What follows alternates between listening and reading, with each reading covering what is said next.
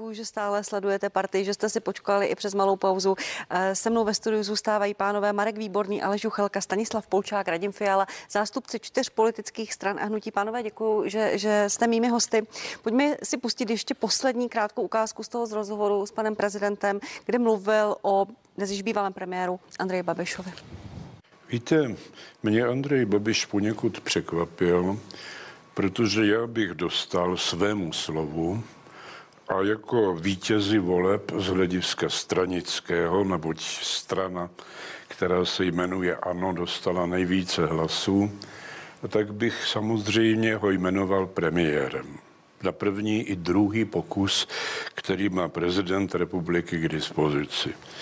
On veřejně prohlásil, že na to nereflektuje, no tak jsem jmenoval premiérem druhého na pásce, což byl pan Fiala. Mimochodem rozdíl mezi ním a Rakušanem byl jedno procento, Rakušan byl třetí. No a od té doby si říkám, že když tedy nemá zájem o funkci premiéra, tak to bude dobrý kandidát na prezidenta, o tom nepochybuji, protože si vážím výsledků jeho vlády, ale na druhé straně se prokázal jako člověk, který nechce bojovat a který možná i předčasně rezignoval. Začnu u vás, pane Juchelko. Prezident mluvil o vašem předsedovi Andreji Babišu. Ano. Bude to dobrý kandidát na prezidenta, ale možná předčasně utekl z boje. Stalo se to, protože pan prezident znovu řekl, že by mu dal oba pokusy Andreji Babišovi. Byl to předčasný útěk? Hnutí ANO má nejvíce poslanců v poslanecké sněmovně, více než dvojnásobek toho druhého na pásce, což je O D S, která má třicet čtyři poslanců, máme sedmdesát dva. A samozřejmě, že by se to slušelo, aby ta největší strana dostala tady tento mandát od prezidenta a vyjednávala vládu. A, ale prezident řekl, že by ho chtěl. Nicméně my samozřejmě umíme počítat, a když nemáte partnera pro to vyjednávání a de facto se vám nenaslouchá, ani se s vámi nechce jít třeba na nějakou schůzku, aby jste se opravdu zaměřili na to skládání vlády, tak a, a de facto už i v předvolební kampani se nějakým způsobem formuje ta pěti koalice, která v tuto chvíli má vládu, tak si myslím, že to je zbytečné házení hráchu na zeď a já osobně tomu rozumím. Potom už jakoby, aby pro přišlo k nějakému ladnému a, a rychlému přidání vlády, tak o to jsme samozřejmě jakoby usilovali i vláda Andreje Babiše. Nicméně ta pětikoalice byla tak stmelená těmi sto osmi hlasy, že se ani nechtěla scházet s nikým jiným a, a vyjednávat. Myslím, že pánové to potvrdí. Ještě poslední otázka bude. Dobrý kandidát na prezidenta Andrej Babiš? Pokud se takto rozhodne, a už chtěl? Je občanská iniciativa, která nějakým způsobem sbírá jeho podpisy, já to nechávám samozřejmě na něm. My se o tom na klubu nebavíme, protože máme na starosti poslaneckou sněmovnu, je to jenom jeho osobní rozhodnutí a nicméně máme novou vládu teprve dva dny. On premiérem dva dny není a určitě mu dejme nějaký čas na rozmyšlenou, než s tím veřejně přijde, že by třeba, že bude nebo nebude. Hmm. Já sám nevím, ale podpisy se sbírají. A, a, a možná, že je, bude jedním z kandidátů. Pane Výborný, pan prezident chtěl dát Andreji Babišovi oba ty pokusy, které z ústavy má. Co podle vás rozhodlo? Ta, ta deklarace, ta dohoda hned v tu sobotu v den voleb, kdy jste řekli, chceme do toho jít spolu a s nikým jednat nebudeme, nebo co to bylo? Já bych chtěl připomenout, že poslanecký klub koalice Spolu má sedmdesát jedna členů. To jenom tak té síle na půdě poslanecké sněmovny, ale to důležité a klíčové bylo podle mého názoru to, že v sobotu večer po uzavření volebních místností, po zveřejnění volebního výsledku koalice Spolu i koalice, koalice Pirátů a STANu jasně zveřejnila memorandum, společné memorandum o tom, že chceme to, co jsme slibovali voličům před volbami, to znamená tu změnu i v celkovém pojetí politiky v České republice skutečně realizovat společně a že k tomu disponujeme sto osmi hlasy ve sněmovně. A já musím tady upřímně říct, jakkoliv jsem byl v minulosti a jsem stále k mnoha krokům a výrokům Andreje Babiše kritický, tak já toto chci ocenit, protože my nejsme v jednoduché situaci, čelíme třem bezprecedentním krizím, covidové, energetické, inflační nebo finanční a tady skutečně hrozilo to, že se celé, celý proces sestavování vlády může velmi dlouho vléct. Dneska to vlastně pan prezident potvrdil svými slovy a to, že k tomu Andrej Babiš a hnutí ANO přistoupilo takto konstruktivně, tak vlastně přispělo k tomu, že tu vládu jsme měli v relativně rekordním čase. Pane Polčáku, Já... pan prezident řekl, že by dal Andreji Babišovi oba ty pokusy. No a to je opravdu zvláštní. Protože je to zvláštní. On to deklaroval, že... pan, promiňte, já, já nedále skáču do řeči, a pan prezident to deklaroval někdy na začátku roku, že pověří sestavování vládu, vlády předsedu vítězné strany, nikoli v koalice, pak mluvil o tom, že koalice jsou podvod a tak dále. Tak... Ale ústava jasně říká, že státní moc je založena na vůli tohoto lidu a ta občané se projevili ve volbách. Přece to je, to, já budu tady kritický, protože pan prezident jakoby si umanitě, umanitě bez ohledu na to, jak dopadnou volby, už dopředu řekl, koho bude jmenovat. To je strašně špatný signál vůči občanům. A já jsem, já jsem taky vděčný, pan kolega mi to trochu vzal z úst, za to, jak to pan předseda Babiš uchopil. Ten zdá se umí počítat do sto jedna a dál. Pan prezident tak asi zjevně neumí a podle mého názoru zabetonovávat se v tom, že ty dva prezidentské pokusy, prezident není ten, kdo vytváří vládu. Tu vládu vytváří strany a výsledek ve volbách. A my jsme se, už se koalici Spolu dohodli už dávno před volbami. Hnutí STAN by nikdy nešlo do koalice s, hnu, s hnutím ANO. Byla to úplně zbytečná debata a pokus hmm. rozbourávat tuto jednotu. A my jsme měli tuto jednotu už před volbami. Ne po volbách v den voleb. My jsme měli i před volbami. Nechci interpretovat pana prezidenta, on zjevně počítat umí, ale na tu vaši narážku. Ale možná prostě věřil v nějakou, v nějakou politickou realitu, v politické vyjednávání. Že se někdo zradí ten slib, my bychom ho nezradili. To, co jsme slibovali tady skutečně rok před volbami, eh, takže bychom jako pak opustili jenom ve snaze prostě rozbít eh, něco, co tady bylo předem deklarováno a jít s Andrejem Babišem pokračovat v tom, co tady osm let. A protáhlo, by, a protáhlo by se to o možná půl roku. Ty dva pokusy by se protáhly o půl roku a ta vláda a v země by byla bez vlády. Nevím, proč toto říká zodpovědný prezident, by toto říkat neměl. Uh, pane Fialo, půjdu na vás. Jenom pan Juchelka chtěl velmi krátkou poznámku. Já jsem tady, že, že my jsme opravdu nejsilnějším klubem, sedmdesát dva poslanců a potom je opravdu dvakrát a půl menší klub, jako a to je O D S. Vy tady říkáte pořád jakoby Spolu, ale na té tabuli, na které se hlasuje, tak jsou ty subjekty jako rozepsány. Jo? Taky máte tři vedení klubů, tři místopředsedy, třikrát autíčko, třikrát sekretariát a nemáte to jako jednolité Spolu sedmdesát jedna hlasů, respektive jste se dali dohromady jako pěti koalice, ne jako dvou koalice PIR, STAN a, a, a Spolu. Takže takže je to potřeba říkat tak, jak to je. Vy si hrajete na Spolu, ale de facto, když se jedná o ty praktické věci, tak se rozdělíte na tři kluby, protože tam máte třikrát dva místopředsedy nebo šest místopředsedů, nebo já nevím, o to kolik. Vůbec nejde. O po... Jde o to samozřejmě. O žádné jde o ty pašalíky, peníze, jde. žádné pašalíky jde. A nic takového nejde. Jde o samotné fungování poslanecké sněmovny, jednací řád. Všichni, jak tady jsme, tak ho známe velmi já jenom, dobře. Já o to, to nerozporuju. Já jenom říkám, že vy říkáte jak, někdy, jak vám to hodí, že jste jako Spolu, ale jako, že máte sedmdesát jedničku. Přece vláda se netvoří podle velikosti poslaneckých klubů. Vláda se tvoří podle toho, zda má důvěru poslanecké sněmovny, které se také dle ústavy odpovídá. A já chci zdůraznit, že ta současná vláda má sto osm poslanců, čili má důvěru sto osm poslanců, to je ta většina. A to potom mají respektovat i nejvyšší ústavní činitele, včetně pana prezidenta. Je to velmi jednoduché. Pane předsedo Fialo, jak vy čtete ta, ta slova ze včerejška pana prezidenta, že oba ty pokusy chtěl dát Andreji Babišovi? Já, já rozumím panu prezidentovi, protože přesto, že to náš zákon umožňuje tvořit předvolební koalice, tak si myslím, že je to něco zvláštního, protože je to, jak kdybyste šla na, na olympiádu a házela oštěpem, vyhrála jste a pak přišel druhý a třetí, řekl, ale my jsme se domluvili, že jsme spolu hodili víc, tak jsme vyhráli my. No takhle ale, ale, ale, ale, ale já to chápu, chápu povolební koalice, kdy je potřeba vy, vytvořit sto jedna.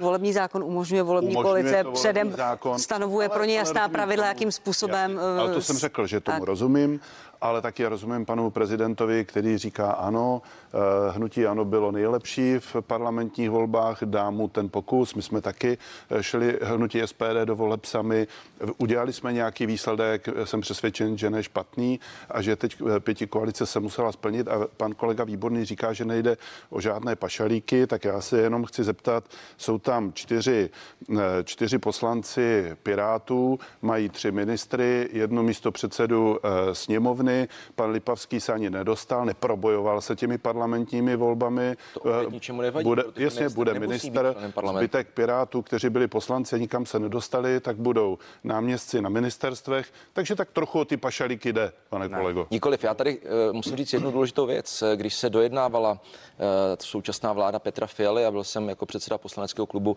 u toho, uh, tak my jsme vždy od samého začátku až do podpisu koaliční smlouvy, a tak to platí i po celé čtyři roky, bude platit teďka po celé volební období, tak jsme jednali jako dvě koalice. Nikdy jsme nejednali izolovaně jako pět poslaneckých stran, ale jako koalice Spolu, která volby vyhrála na počet hlasů, mm-hmm. a koalice Pirátů a STANu. Já chci říct, že koaliční smlouva, která, která je podepsaná vámi, tak tam má v preambuli pět subjektů.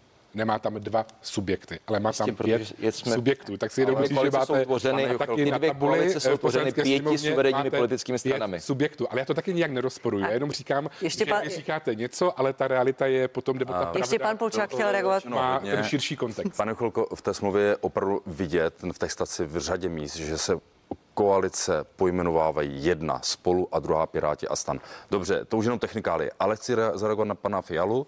Eh, on má pravdu v tom, že pokud by tato předvolební dohoda byla zakázána, jsou státy, kde se neumožňuje předvolební, předvolební koaliční postup, tak to je něco jiného. Ale tady se postupovalo přesně ano, podle zákona. Řekl, jasně, podle eh, eh, poslanec nemusí být ministrem, někdy to je výhoda, někdy to není výhoda, takže ne, nezasevejme takový jako rozpor v tom, že bychom se tvářili, že ta vláda je nestandardní. Ona je naprosto standardní. Naprosto zapadá do našeho polistopadového vývoje. Tak, já s dovolením to další téma začnu u vás, pane Polčáku, a to je odchod policejního prezidenta. On po schůzce s Vítem Rakušanem, vaším předsedou, dnes už ministrem vnitra a prvním vicepremiérem, řekl, že u policie chce skončit. O těch důvodech stále nic nevíme.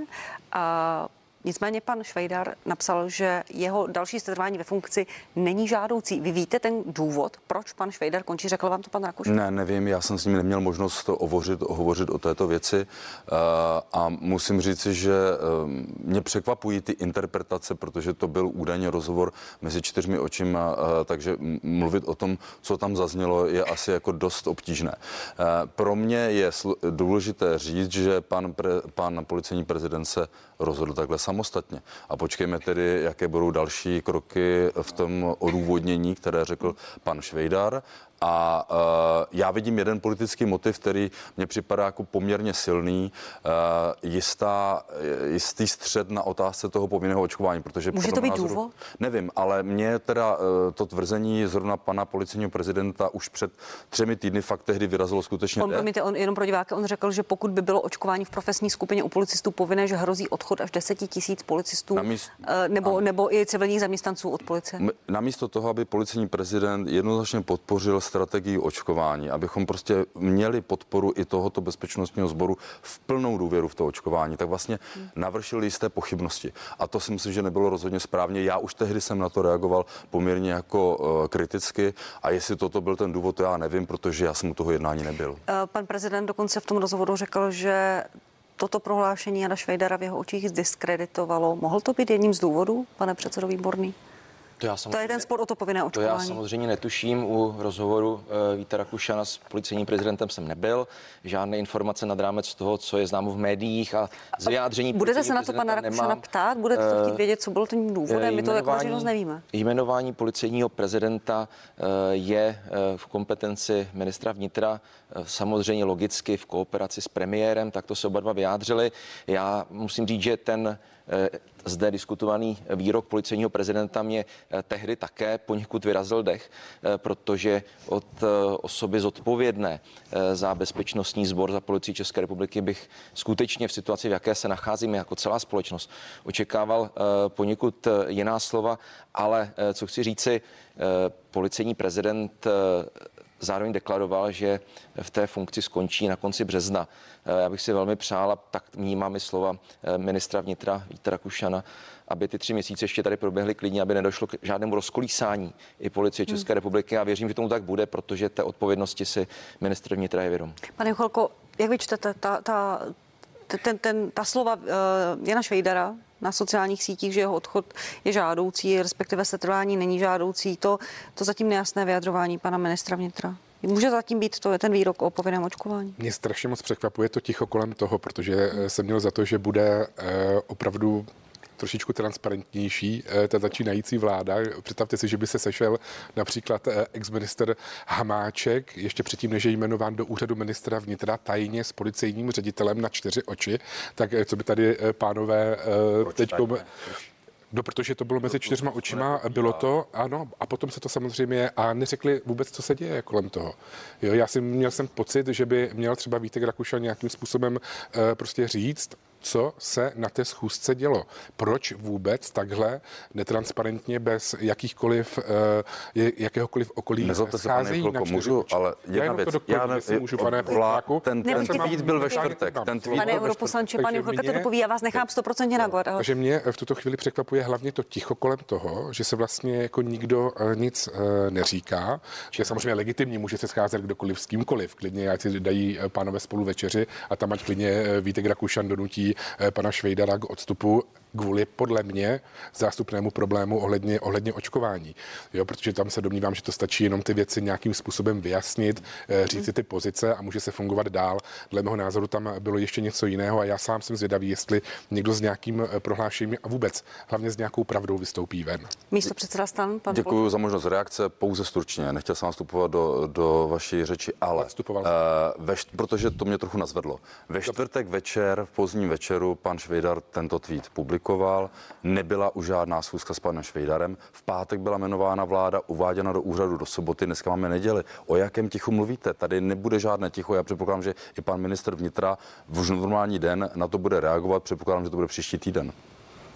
Pan Fiala. No tak nerozumím. Mě to, taky, mě to taky překvapilo, že o tom nic nevíme. Já si pamatuju, když se ministr Hamáček sešel s pár lidmi, tak jsme si kvůli tomu do sněmovny volali šéfy tajných služeb, co se vlastně děje.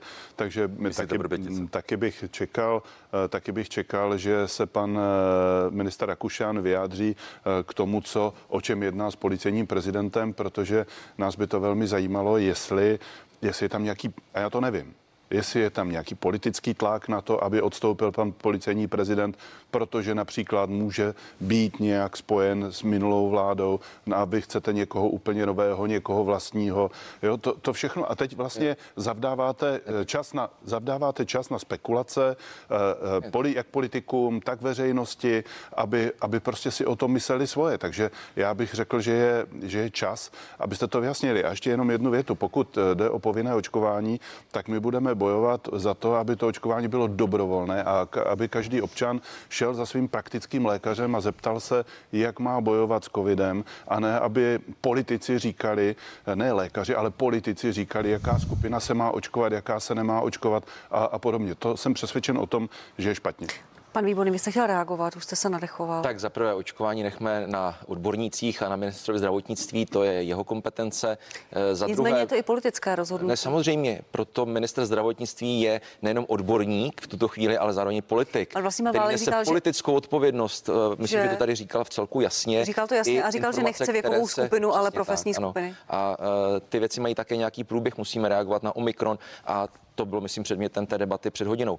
Ale já chápu tu roli tady pánů, jsou v opozici, takže vytvářet, vytvářet, tady, vytvářet tady jakési, jakousi atmosféru spekulací to patří, patří skutečně k roli, k roli opozice, ale já chci připomenout slova Víta Rakušana, on to říkal v celku jednoznačně i v tom vyjádření k té samotné schůzce, že jako nastupující ministr vnitra se samozřejmě scházel s těmi klíčovými osobami rezortu a od policejního prezidenta chtěl i v těch dnech budoucích, teď, když už je v pozici ministra vnitra, slyšet jeho představu o dalším fungování policejního sboru, jeho jako policejního prezidenta. To, jak na to policejní prezident zareagoval, bylo jeho rozhodnutí evidentně a v těch příštích dnech budou spolu jistě hovořit nejenom o té budoucnosti policejního sboru, ale také o těch posledních třech měsících, protože jsme v situaci, kdy s ohledem i na covid skutečně potřebujeme mít policii připravenou.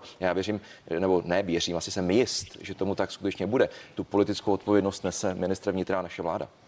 Pane Juchelko, vy jste chtěl ještě reagovat? Jo, jenom, jako pokud by to takhle bylo a bylo by to jenom o tom, jakým způsobem se bude směřovat bezpečnost naší republiky v rámci policejního sboru a že jsme si jenom vlastně tak hezky popovídali o tom směřování, o budoucnosti a tak dále, tak si myslím, že byste jako první udělali tiskovou konferenci a řekli veřejnosti, že se tady toto přesně na té schůzce událo. Ale protože to bylo mezi čtyřma očima, nikdo jiný tam nebyl, to bylo to, je, to je očividné a Švejdar, ano, a Švejdar hned odstoupil. Odstoupení policejní. Jo, a tak, tak to, tak vy tady prostě začínáte samozřejmě těmi spekulacemi vy. Ano, ale já jsem teď výrámec vysvětlil a skutečně ta komunikace ze strany jak ministra vnitra, tak té vlády bude v následujících dnech. Opravdu od čtvrtka, kdy byly dva dny, včera ve odpoledne skončilo uvádění vlády, dneska máme neděli poledne, takže nečekejte, nebo není tady žádné zdržení uh. a to, ta, ta komunikace proběhne nepochybně od pana ministra vnitra a už probíhá. Rezortu je ministerstvo vnitra a už při uvádění premiéra Fialy Víta Rakušana na ministerstvo, které proběhlo v těch uplynulých hodinách, se to mohlo krásně na tiskové konferenci vysvětlit. Ale pan prem, pan e, říkám, překvapuje mě to ticho, mlčí se. Ne, ne, nezlobte se, pane Juchelko, ale pan uh, předseda Rakušan prezentoval za prvé poděkování, že za něj netlačil, řekl ty základní důvody, takže neříkejte, že to nezaznělo.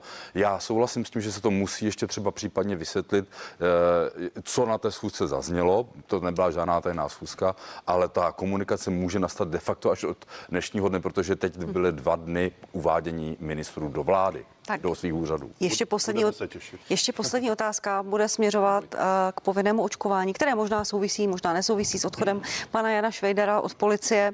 Uh, S P D chce podat ústavní stížnost, nemáte na to dostatek poslanců, jejich potřeba dvacet pět, máte jich dvacet, jednáte i se Stanislavem Křečkem, ochráncem lidských práv.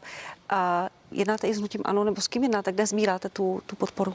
Zkoušíme, zkoušíme jednat samozřejmě i s hnutím ANO, ale zatím nemáme žádné pozitivní ohlasy.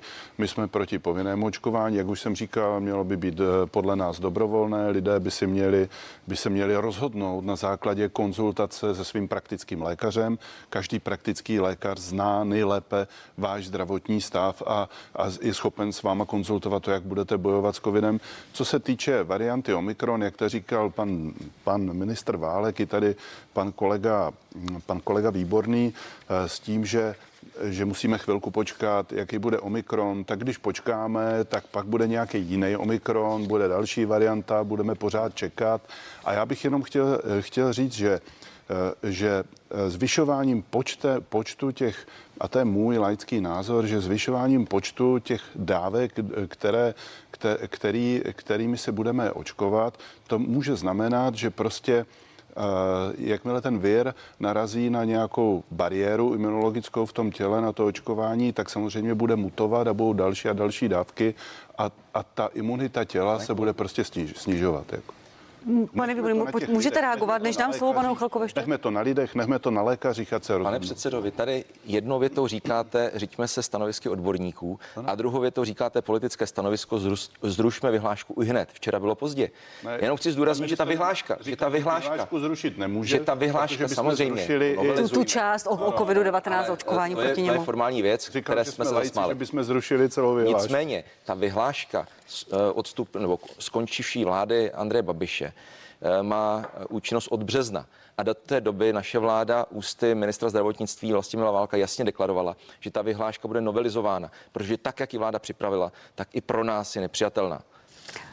Pane místopředsedo, na základě odborných stanovisek. To je důležité. Nikoli na základě politického rozhodnutí nebo výkřiku zrušme nebo novelizujme to okamžitě. To ne. Pa, pan pan místopředseda Juchelka, jaký je postoj poslanců hnutí ANO, vašich sedmdesát dva poslanců? Je možné, že by podpořili někteří uh, tu aktivitu? To se domnívám, že ne, protože to vlastně jde z pera ministerstva zdravotnictví, kde exminister Adam Vojtěch je samozřejmě předkladatelem tady uh, této vyhlášky a její novelizace.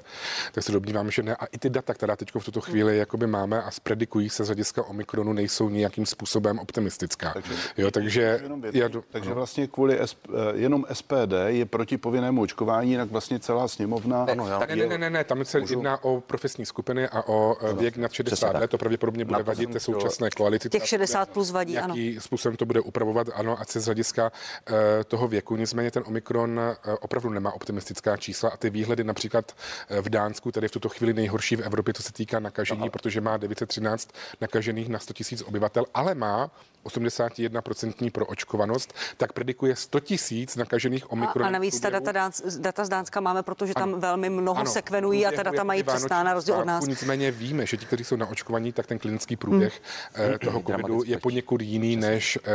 než za, zatím, zatím ta data úplně nemáme, máme je na malém vzorku, stále čekáme. To, proto mě ano. i velmi jakoby překvapuje, hmm. že se neprodlouží nouzový stav, jo, i když my samozřejmě budeme jako opozice vždycky maximálně uh, podporovat vládu v tom, co ona nějakým způsobem s čím, s čím přijde, nebudeme takovou drsnou opozicí, jako byla ona, že všechno de facto negovala. A ten nouzový stav, tak jak říkal pan kolega Výborný, tak říkal, že odborníci něco doporučují a tak dále, tak odborníci v tuto chvíli doporučují prodloužení nouzového stavu a vy to stejně nebudete dělat. Tak ještě pan Polčák.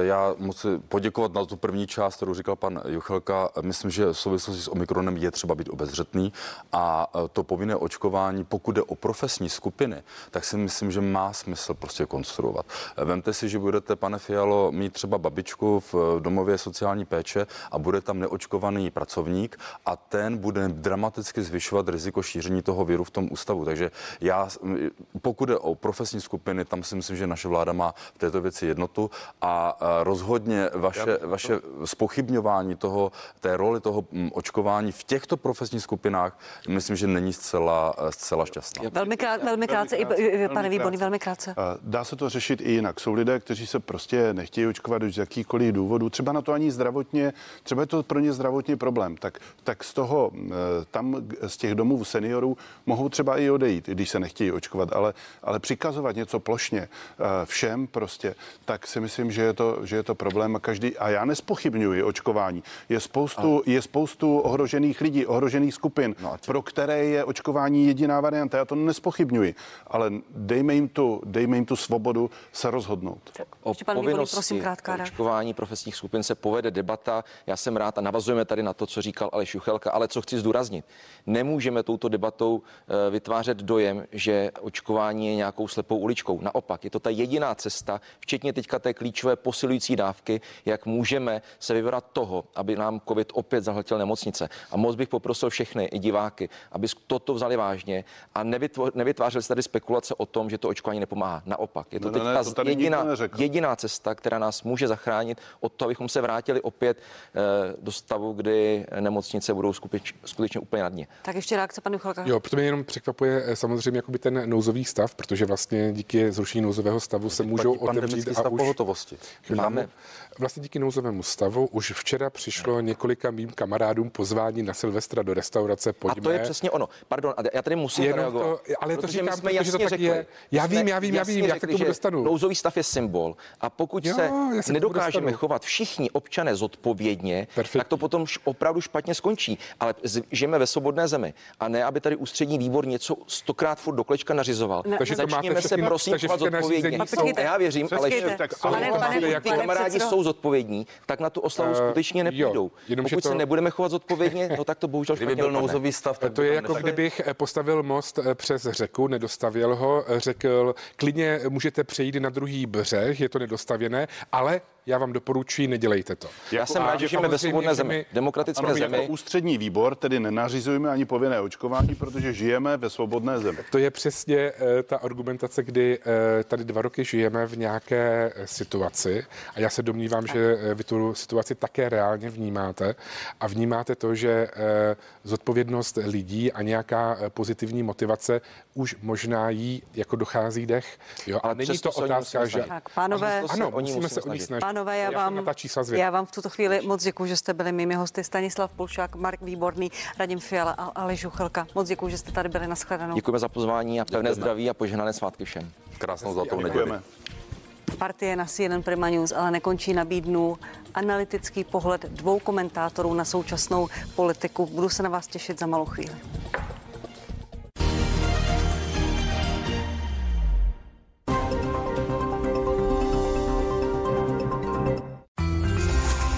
Nelíbí. Přijít se k nám na prodejnu poradit s výběrem dárků je prostě chytrá. Nakupte dárky na splátky bez navýšení a nezaplatíte ani o korunu navíc. Platí do neděle. Datard. Dárky opravdu pro každého. Persil přináší revoluci v praní v podobě nových tablet Persil Eco Power Bars. Malý ekobar, velká prací síla. Pro svět méně plasty a jednodušší praní. sto procent síla Persil až o devadesát sedm procent méně plastu. Nové Persil Eco Power Bars. Cémio Kamzík. Plní akce, plní pohybu a přírodního kolagenu na klouby, vazy a šlachy. Nyní dvě balení v jednom. Darujte dvojnásobnou radost. Navíc se soutěží o atraktivní zážitky v hodnotě dvě stě padesát tisíc korun a celoroční kůry Cémio. Cémio Kamzík. Dvojnásobná radost z každého skoku. A skokové zlepšení pro záda, svaly a klouby přináší Kamzíkova konopná mast. Darujte Kamzíkovu konopnou a vaši blízcí budou skákat radostí. Užíváte rybí tuk? Právě k vám plave dvakrát více omega tři z mořských ryb v každé kapsli. Pro vaše zdraví v každém věku. Vyzkoušejte Naturevia omega tři One a Day. Obsahuje dvakrát více omega tři a bez rybí pachuti. Naturevia. Prémiová kvalita a maximální síla účinných látek v jediné kapsli denně.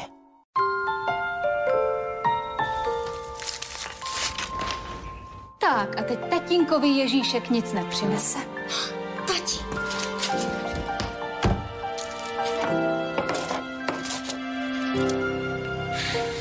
Ježíšku, prosím tě, odpusť tatínka. Tati, tati, to je pro tebe. Naše čokoládové Vánoce jedině s figurkami Orion. Tak kapr zase Ježíška neuvidí.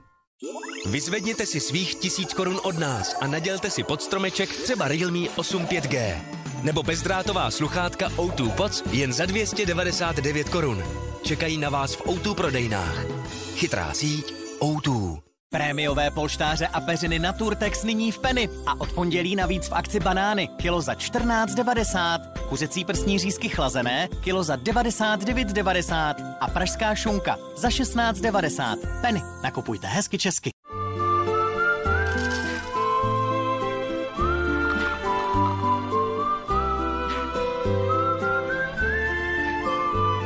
Feta.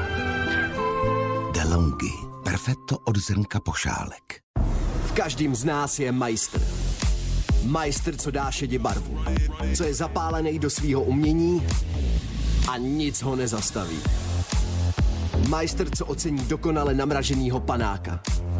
Každou noc majstrštyk. Jägermeister. S Vyhledou si můžeme hrát na krokodýly i na naší podlaze. Vyleda Turbo. Jeho mikrovlákna zbaví podlahu všech nečistot a tak snadno se ždíme. Vyzkoušejte a uvidíte. Vyleda Turbo. Snadné. Čistější už to být nemůže. Vyzkoušejte také raz dva Spray Max s pratelným návlekem a integrovanou nádobkou pro snadný a rychlý úklid v kuchyni nebo kdekoliv jinde. Vyleda. Pro skvělý pocit z domova. Blend je, když spojíš různý whisky a vznikne nový, jedinečný příběh. Ale dokonalý blend je, když rozehraješ tři skvělý irský whisky a spojíš je v příjemně harmonickou chuť v jediný láhvi. Tullamore Dew. Dokonalý blend. Vše pro nejkrásnější Vánoce nakoupíte v Bille a za výhodné ceny. Právě teď Bonvia Klementinka jeden kilogram za dvacet jedna devadesát. Kostelecká anglická slanina sto gramů za čtrnáct devadesát. A Lore zrnková káva jen za sto devadesát devět korun. Byla. Buď mužem, co si udržuje své zdraví a životní sílu, ať si můžeš každý den říct pořád dobrý. Prostenal Control. Tři aktivní látky pro zdravou prostatu, normální proud moči a méně časté močení. Prostenal. Pořád dobrý. Vaše vysněné Vánoce. Nyní na vašem vánočním trhu Obi. Například pravá kavkazská jedle ve třech velikostech již od tři sta dvacet devět korun. A spousta ozdob. Na vánočním trhu ve vašem Obi. Dokážete cokoliv s Obi. Vánoce jsou za dveřmi. Je čas užít si sváteční náladu se vším, co k tomu patří. Začít péct cukroví, i když se na poprvé nepovede. Zdobit s chutí, tou nejlepší. A když přijdou nečekaní hosté, rozdělit se s nimi o skvělou chuť Vánoc. Když slavit, tak s chutí Pepsi. Vychutnejte si ji s cukrem nebo bez. Tento týden v Kauflandu potěšíme i Jitku. Nejenom pro ní jsme s Matony osmnáct set sedmdesát tři připravili minerální vodu magnézia přírodní jedna celá pět litru za jedenáct devadesát. Kaufland.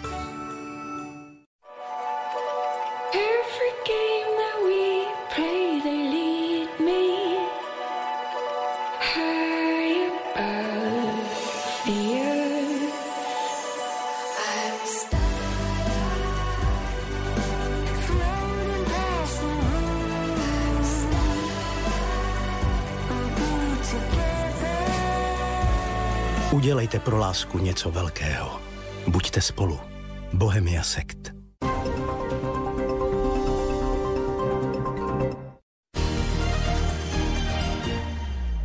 Krásné nedělní odpoledne vám přeju. Děkuji, že na C N N Prima News sledujete partii. Děkuji, že jste si počkali. Nabídneme pohled z jiné strany, ze strany analytiků, komentátorů, novinářů. Hosté ve studiu Petr Holec, komentátor Info tečka cé zet. Dobrý den. Dobrý den.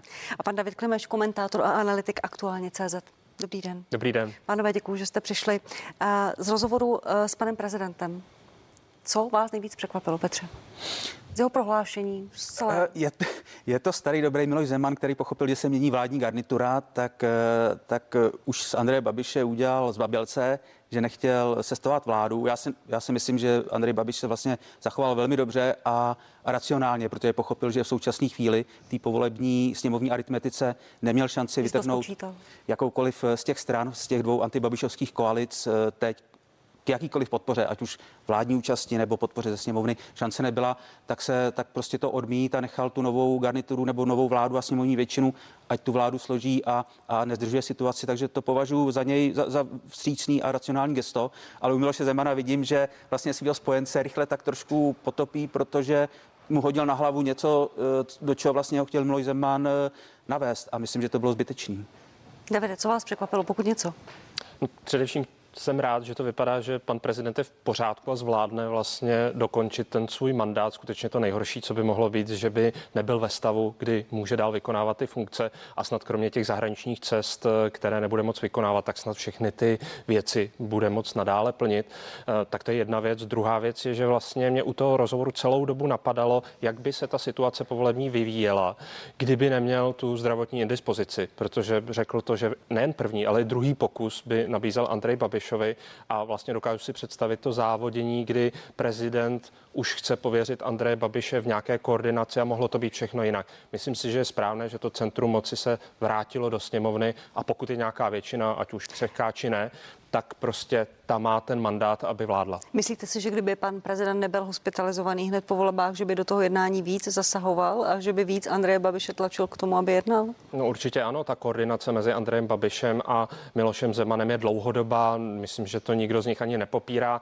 Prezident předtím řekl, že jasně, že pověří vítěze voleb. Několikrát to zopakoval, že z jeho pohledu je to ten, kdo má nejvíce mandátů a myslím, že ta koordinace by probíhala úplně jinak. Jenom prostě ta situace byla taková, taková, že Andrej Babiš vlastně díky té indispozici neměl s kým to koordinovat a s kým jednat. Co čekáte v té rovině prezident, vláda Petra Fialy? Pan prezident vyjádřil panu Fialovi velkou podporu do otázku, jestli bude jednat i s dalšími ústavní činiteli. Řekl, že nebude, že pro něj prostě je partnerem Petr Fiala. Co čekáte? I poté, co prezident jmenoval Jana Lipavského ministrem zahraničí, bude podle vás zasahovat do politiky vlády a prosazovat svoje nějaké politické cíle? To si myslím, že zůstane, to je Miloš Zeman, to se úplně nezmění, ale samozřejmě míň, protože ta, rozhodně ta nová vláda není vláda e, přátel Miloše Zemana, to víme.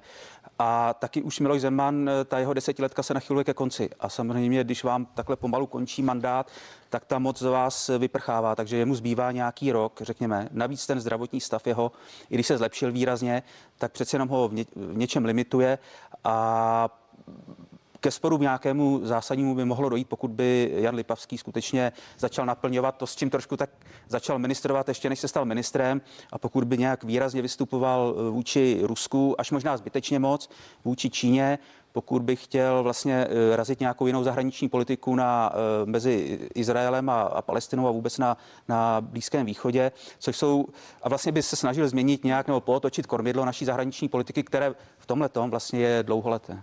Co čekáte vy, Davide Klimeši, od toho, jak bude pan prezident postupovat, jak bude jednat?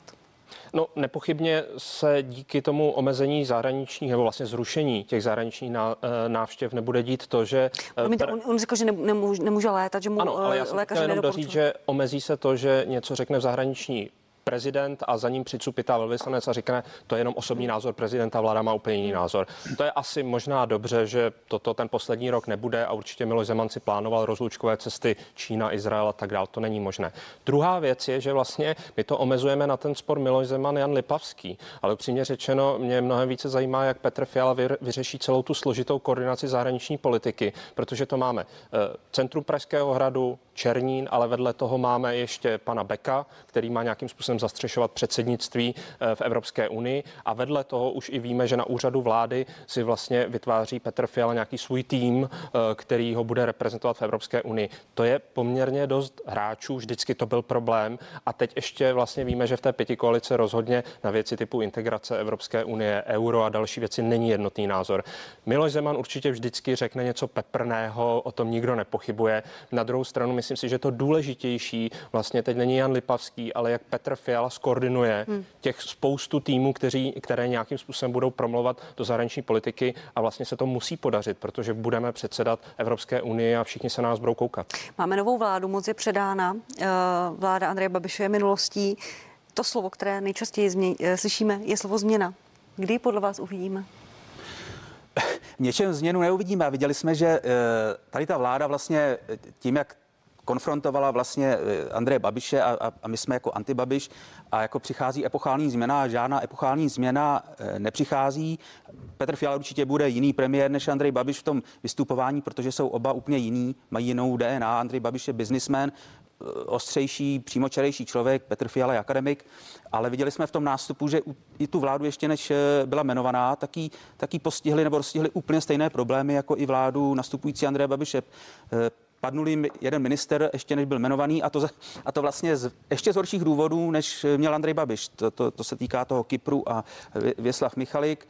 Vlastimil Válek nastupuje do funkce, trošku už se jednalo i o tom, jestli vůbec se má stát ministrem, protože se toho zhostil trošku zmatečně. To jsou vaše informace kulární, že jo? Hrozilo, že se nestane ministrem? Oni to i, i z té trojkoalice Spolu to i, i prosáklo, že prostě se bavili přinejmenším o tom, řekli mu, ať změní komunikaci. Takže to, tohleto jsou problémy, které tu vládu dostihly a jsou úplně stejné. Dostihnou všechny vlády, ať už, ať už je to Babišova nebo, nebo Petra Fialy. Takže v tomhletom je stejná. Jí možná dostihne ještě to, že vzbudila ohromná očekávání a že bude úplně jiná a že se změní éra. Nezmění se éra, ale bude při nejmenším začátku bude jiná tím stylem, který vychází, jak jsem řekl, i z toho, že Petr Fiala je určitě založením jiný člověk úplně než Andrej Babiš. Kdy to změnu uvidíme, Davide? Nebo už ji vidíme ve stylu komunikace, vyjadřování, prezentace těch politických cílů? Ta komunikace je určitě jiná. Koneckonců viděli jsme to i z vašeho rozhovoru s novým premiérem. Prostě to je úplně jiný styl, má to podnět, přísudek, hlavu a patu. Na druhou stranu mě samozřejmě více zajímá ta, ta změna v tom obsahu. Uvidíme to velmi rychle. Máme krizi covidovou, krizi energetickou, krizi státního rozpočtu. Počtu. Ale zrovna například, a viděli jsme to ve vaší debatě, to, co třeba navrhuje nový ministr zdravotnictví ohledně covidu, tak já v tom teda nevidím žádnou velkou změnu k nějaké smysluplnosti. Pojďme být konkrétní, Pro... ruší se nouzový stav, nebo co no, máte? A já, to, já tomu prostě nerozumím. Hmm.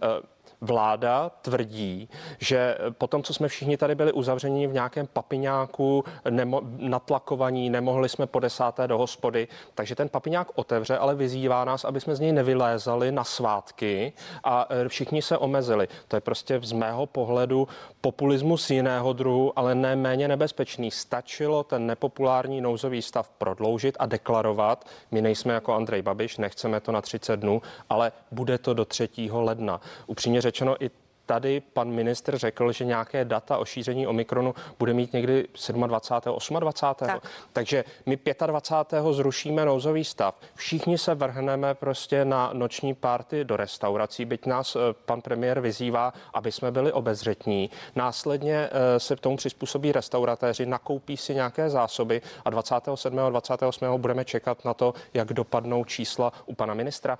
To není změna, kterou bych mohl označit, že už není populistická. Když už jsme se dostali ke covidu, obrátím tu otázku i na vás, Petře. David použil analogii s papiňákem, pan Válek hned v pátek vyzýval k osobní odpovědnosti, říkal, že už nej, nelze, není třeba totalita a nařízení jako z ústředního výboru K S Č. Tot. Jak tomu rozumíte? Vlastně, my, my, když jsem se ptala pana ministra na to, jaký má plán na to, když to nezafunguje, když ho lidi neposlechnou, co bude dál, on říkal, že to zafunguje. Je, jistě. Já mám pocit z tohohle, já jsem se v... Já jsem tomu nechtěl věřit původně, když trošku mi to přišlo jako ironie od něj. Mně připadá, jako, jako kdyby ho vysadili najednou na nějaký planetě plné ideálních, dokonalých lidí, kteří všechno dodržují. Víme, že zvlášť v tom pořád ještě postkomunistickém prostoru ta, to porušování těch pravidel a restrikcí je, je větší než, než v těch západních zemích. Takže tady opravdu podvádíme docela dost, nedodržujeme to. Teď přichází Vánoce, což je, což je týden setkávání se mezi rodinami, příbuznými. Je, je to vlastně jako nejkritičtější nebo nejnebezpečnější doba na, na ten přenos. A on řekne najednou po tom roce a půl, co jsme viděli, jak to lidi neradi dodržují. Se mnou prostě přichází najednou, přicházejí lepší lidi, lepší občané a, a mě poslechnou. Já bych si přál, aby, aby měl pravdu, ale, ale nejsem, nejsem naivní člověk, abych si to myslel. Ještě jedno téma, o které my se i tady pánové v té předcházející diskuzi trochu povadili, a to je odcházející policejní prezident Jan Švejdar. Vy víte, proč odchází, protože Jan Švejdar napsal velmi obecné uh, prohlášení na Twitter, že jeho setrvání ve funkci není žádoucí. Vít Rakušan to zatím nevysvětlil. Co zatím je, Davide Klimeši? Já absolutně nejsem expert na bezpečnostní složky, jenom mě překvapila ta uh, naivita pana ministra Rakušana, tak to se prostě nepostupuje. Mohl si počkat na to, až bude uh, uveden do ministerské funkce a pak se se všemi setkat. Možná jenom obecný komentář. Když se mění vláda, tak mají být některé posty, které prostě nějakou dobu ještě vydrží a nemění se s celou tou vládou. To je přeci definice nezávislých institucí. Můžeme si o těch lídrech v čele těch institucí myslet cokoliv, ale nějakou chvilku mají vydržet. Pan Švejdar je typický příklad. Další spornou figurou je například pan Stříš jako nejvyšší státní zástupce, ale také má chvilku vydržet, než se nějakým způsobem třeba najde nějaký vhodnější nástupce. Tohle mně přijde prostě nešťastné. Je to mm, Přestože v tom středoevropském prostoru máme ty instituce relativně nejvíce nezávislé, tak vlastně by tomu prospělo, aby ti lidé nějakou dobu vydrželi, i když se změní vládní garnitura. A ten příklad s panem Švejdarem a tou nešťastnou celou komunikací ukazuje, že to máme ještě docela velké mezery.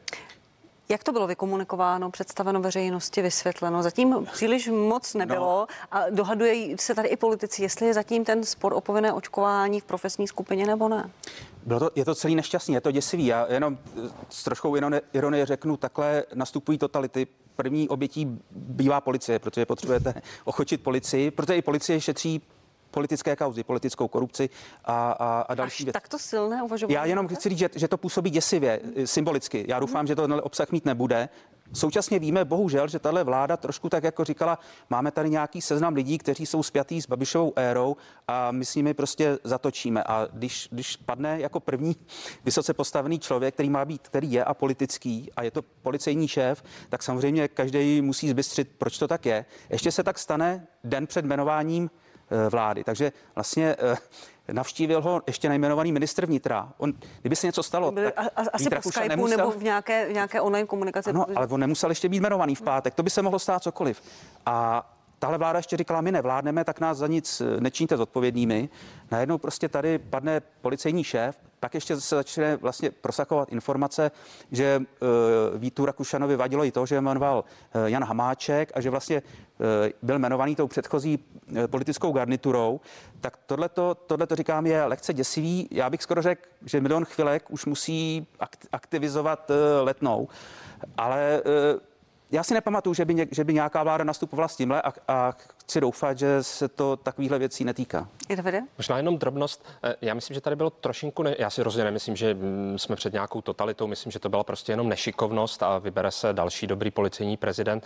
Nicméně tady podle mě byla nešikovnost po těch volbách, kdy vlastně ta nová uh, pětikoalice říkala, že dokud nebudeme ve funkcích, tak vlastně moc neřekneme, co budeme dělat a kdy dělat. Přeci to byla ideální doba si se skládat těch spoustu docela složitých kroků, kdy kdo s kým se potká, kdo kdy k čemu se vyjádří a vyvarovali bychom se možná nejenom toho měnění těch ministrů v té počáteční sestavě, ale třeba právě i takových omylů, jako není s policejním prezidentem, protože ten opravdu svým způsobem je nedotknutelný a e, vlastně teprve až e, pokud neudělá nějaký opravdu velký průšvih, což si myslím, že ten nešťastný výrok o odcházení policistů kvůli očkování prostě nebyl, tak e, vlastně by neměl být nucen k nějakému odchodu. Já jenom vlastně, když nakonec Miloš Zeman řekl, že jmenuje vládu Petra Fialy celou i s Janem Lipavským, tak se hodně spekulovalo, jest, hmm. jestli tam došlo k nějakému ještě poslednímu finálnímu nějaké výměně nebo handlu, jak se říká, za něco. Ale já vím, že když se vlastně tohleto domlouvalo, když Miloš Zeman už pochopil, že vládu nebude nebo nechce sestavovat Andrej Babiš a že přichází tahle vláda a Vít Rakušan, že bude nejspíš ministrem vnitra, tak vím, že se jako v rámci těch gentlemanských zákulisních dohod dohadovalo i to, že nový ministr vnitra prostě nebude extra se snažit kriminalizovat všechny prezidentovi muže, kteří jsou, kteří jsou za ním a kteří mají své problémy po tom, co skončí prezidentování Miloše Zemana a samozřejmě lidi jako Vratislav Mynář a, a Martina Jelí a, a další, tak už nebudou krytí tou prezidentskou mocí. Takže tohleto, že byl, byla jedna z dohod, prostě, že se tohleto nestane. Tak já, já znovu říkám, doufám, že vlastně ta, ten pád takhle rychlý policejního šéfa nemá tyhle ty konotace. Davide, vy se mračíte? To pevně doufám, že prostě není pravda. To by bylo jako skandální a doufám, že to tak není. A jsou u konce ty spekulace o politickém handlu, dohodě, o tom, že má pan prezident otevřený u pana Fialy nějaký účet? Nebo, nebo Já samozřejmě ne? vůbec netuším, o čem se uh, Petr Fiala bavil s kancléřem uh, Mynářem ještě vlastně před tím finále. Na druhou stranu já prostě věřím uh, premiérovi, že tam ten handl žádný nebyl, že skutečně Pražský hrad se uh, dostal do takové situace, že už to prostě nemohl dobře vyřešit. Na druhou stranu věřím tomu, že například někteří velvyslanci, které prosazuje Pražský hrad, tak prostě se dostanou na ty ambasády, které byly původně vyvoleny. Pánové, já vám děkuji. Petr Holec a David Klimeš byli mými hosty. Děkuji za... za pozvání. Díky. Naschle. A vám, milí diváci, děkuji, že jste se dívali a děkuji vám za přízeň v celém roce dva tisíce dvacet jedna. Přeji vám krásné, klidné vánoční svátky, úspěšný start do nového roku, ve kterém se na vás druhého ledna budu opět těšit u partie v jedenáct hodin na Primě a C N N Prima News. Mějte se hezky.